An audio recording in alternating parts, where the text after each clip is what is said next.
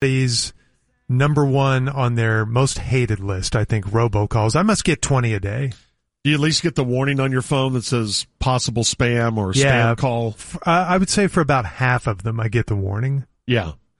Um, which is helpful and you just don't answer it. And I think you're good.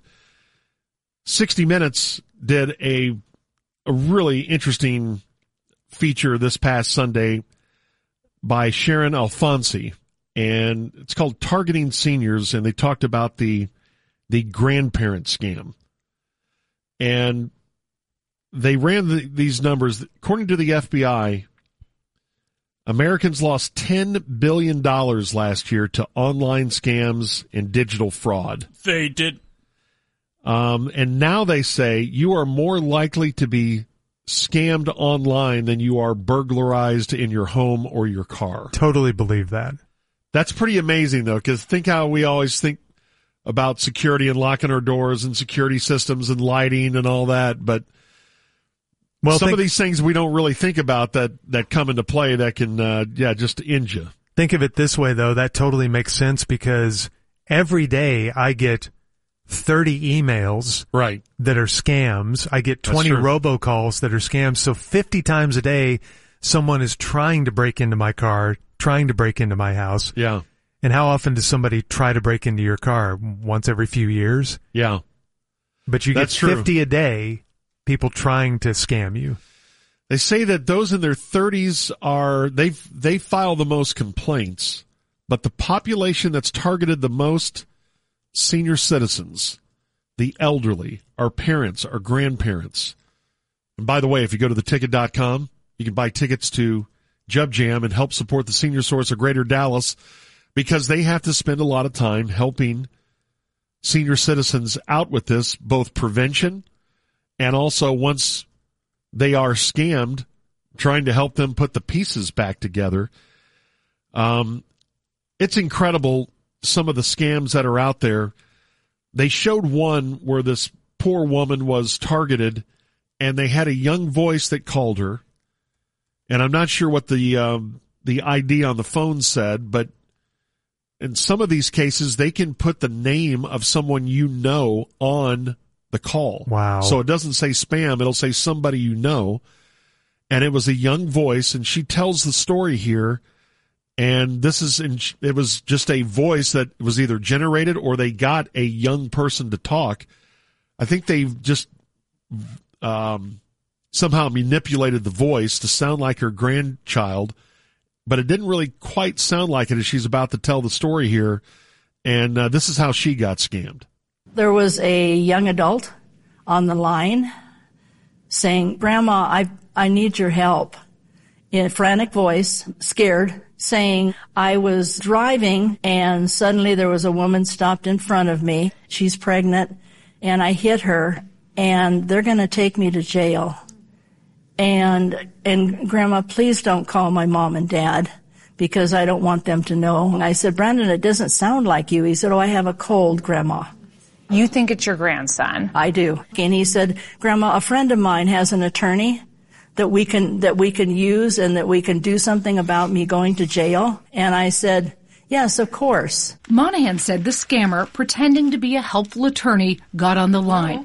It was June of 2020 during the pandemic, and he promised to keep her grandson out of jail if she could get $9,000 for bail to him quickly.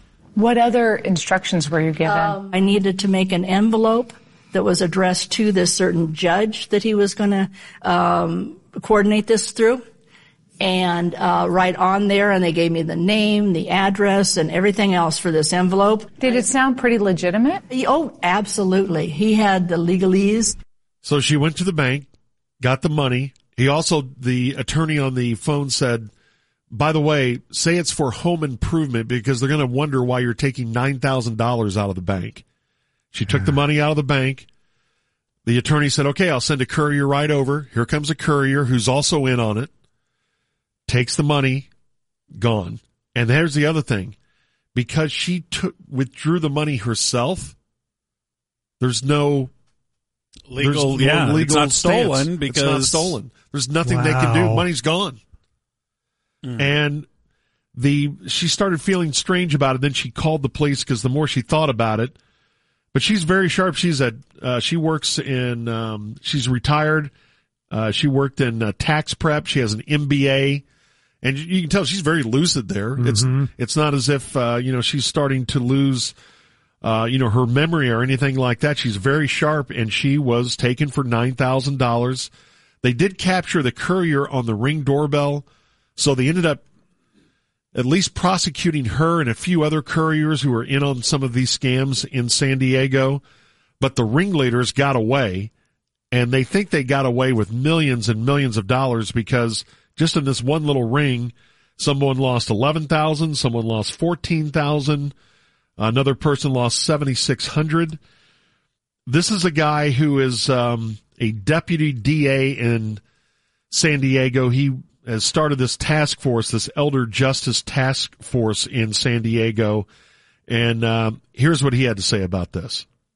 Most people who have not experienced this think, well, these people must have dementia or Alzheimer's. It's not the case. Our victims are sharp as a tack. We had a woman, 66 years old. She came home. She got a message on her computer from Microsoft. And the message said that she had a virus on her computer. And then that virus had somehow infected her financial accounts. Within a matter of weeks, this victim had lost $800,000. Oh my gosh. The scariest part of these scams is that these victims have no recourse. They're left bewildered. What typically happens? The seniors that have the courage to report that this has happened are being told that, I'm sorry, there's nothing we could do.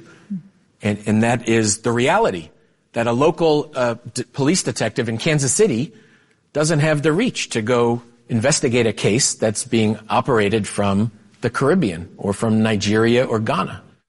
So they've seen this increase almost exponentially with seniors who report it, but they feel like there's an unknown amount of numbers of people who don't because they they feel embarrassed about Yeah. it and they don't report it. So there's no telling how bad the problem has become. So one way they say to, and we've had some of this in some of our cyber training, and it makes sense. If the phone call or the email or the text is urgent, uses fear, or is very sensitive, they said, that should raise a huge red flag and you ought to try to confirm is this really your son or your daughter or your grandchild that is calling you? And you should probably go over this stuff with your parents and grandparents because once you mix that emotion into it, I think you tend to forget about those things. Boy, you know what the really disturbing wrinkle is here that has just appeared in the last year? That is the ability of these scammers to copy the voice of the grandson, the son, Yes. and use it in these robocalls. So we have an employee up here at the station. I'm not going to identify him, but I asked him if he would come on the air with us. So I think maybe he'll do a segment. He, he seemed open to talking about it. He recently got a call from what sounded like his ex-wife. And he said it sounded exactly like her asking for money. And he said only a minute or so into the call or two minutes into the call did he realize, no, this isn't my ex-wife because there's no way in hell she would ever call me. Right. Yeah. but his ex-wife isn't a, a movie star where they have access to the voice. It doesn't matter. They I they guess can. people put out enough media of themselves on Yes. social or something to where they can get people's voice. isn't that frightening? Okay, so clone it. say they did this on the 60 minutes thing. This is this is not someone who's elderly who fell for it. This is somebody in her 30s. Her name uh I can't remember. uh, Her name is Elizabeth.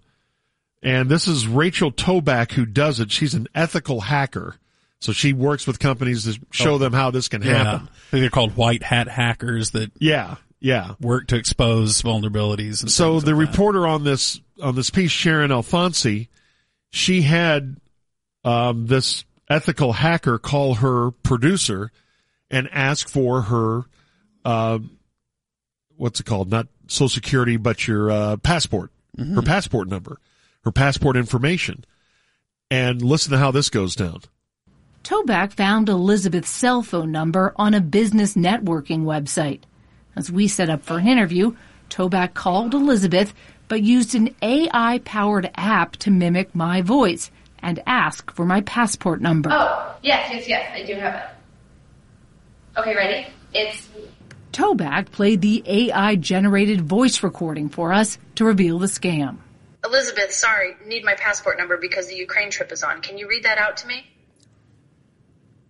Does that sound familiar? yes. and I gave her, wow. I have your duped. passport I'm sitting over there. Did, what did it say on your phone? Sharon. How did you do that? So I used something called a spoofing tool to actually be able to call you as Sharon. Oh, so I was no- hacked and I failed. I failed. Hacking. But everybody would get tricked with that. Yeah. Everybody would. It says Sharon. Why would I not answer this call? Why would I not give that information? Tobac showed us how she took clips of me from television and put it into an app that cloned my voice. It took about five minutes. And she went on to say, but you don't have to be on TV to be hacked. Anyone, this could happen to anyone. Yeah. Somehow they get your voice. I always wondered about the ones too that look legit and you answer and you say hello. Mm-hmm. Well, now they've got your voice. Yeah. Could they just do it with one word? No, I don't think You so. need a little more, you need a little bit more of a sample. What if you say hello five times? well, it's still saying the same word over and over again. But um, yeah, that was really frightening. And sh- this um, ethical hacker said so far, everyone she's done that to, 100% of the time. Yeah. Wow. They've gotten what they were after. hmm So they say is you have to be politely, um, Suspicious. yes, and and question, you know, take Yeah. it a step further if it meets those categories of urgent or fear. Hey, I need this. Is this really Sharon? Yeah. And you know, and, and press if you them press them, they always lose their cool pretty quickly. It seems like. Yeah. I don't know about the AI generated voices, but if it's somebody, an actual person, if you throw up enough roadblocks, they just will insult you and hang up. yeah. But yeah, if you do that, uh, let me call you back. Okay. You know, well, I need this now. Yeah. Well, well, hold on. You know, I, always get suspicious when you ever have your bank call you or something like that. Yeah. And then they'll say, you know, um, yes, and for security purposes, we need your social. I'm like, you called me. Right. And then you just, and I'm supposed to give this, why, how, you verify your identity instead of me verifying my identity to you. Why don't you do it to me? Right. And it showed one guy who got hacked because he got an email from a tech support, very well known tech Mm-hmm. support group and it looked legitimate. Yeah. So he gave him all this information to his bank account and next thing you know, he's out of $12,000. As you're doing this segment, three minutes ago, I got an email from what looks like PayPal, but it's not because there are a lot of misspellings. And when you click on the address of the sender, it's just some guy's Gmail account. But he's used the PayPal logo and says that uh, that I made a pay a transaction that was completed successfully. Yeah. See? But there are all these misspellings and wants me to click on this link. And it, there, I get these every ten minutes. Mm-hmm. Man, just be careful. It's getting worse. Oh, I know. And just thinking, you may think, okay, well, that's not going to work on me. Well, it may work. How many times did they throw out that line every day? Yeah. Thousands? And it's going to get 10. It's you know, going to get good. more sophisticated, and heck, we've even had it up here where guys have uh, we've clicked on emails that we weren't supposed to, and Yeah. and had to go through mandatory training and stuff like that. Yeah. When you have as busy lives as people have these days, and the techniques get more and more sophisticated and more and more constant, one of them is going to snag you. At some point, one of these is going to snag you. Heck, we already get snagged in certain ways that we don't think about when we get a credit card skimmer at a gas pump, you know? That happened to me. Yeah. And and now that they're able to clone people's voices and spoof their caller ID, spoof their emails. It's scary. Yep. Next time you get a call from somebody you know, make triple sure it's somebody you know. And not, Yes. ju- not just sounds like That's them. why if, if I get a call from the ex-wife, I'll ask, okay, what was the thing you refused to do in bed? You know, an answer that only she would know. Right. And if she says everything, then oh, I'll no, know it's her. That's that's kind of an open-ended question, I'm sure.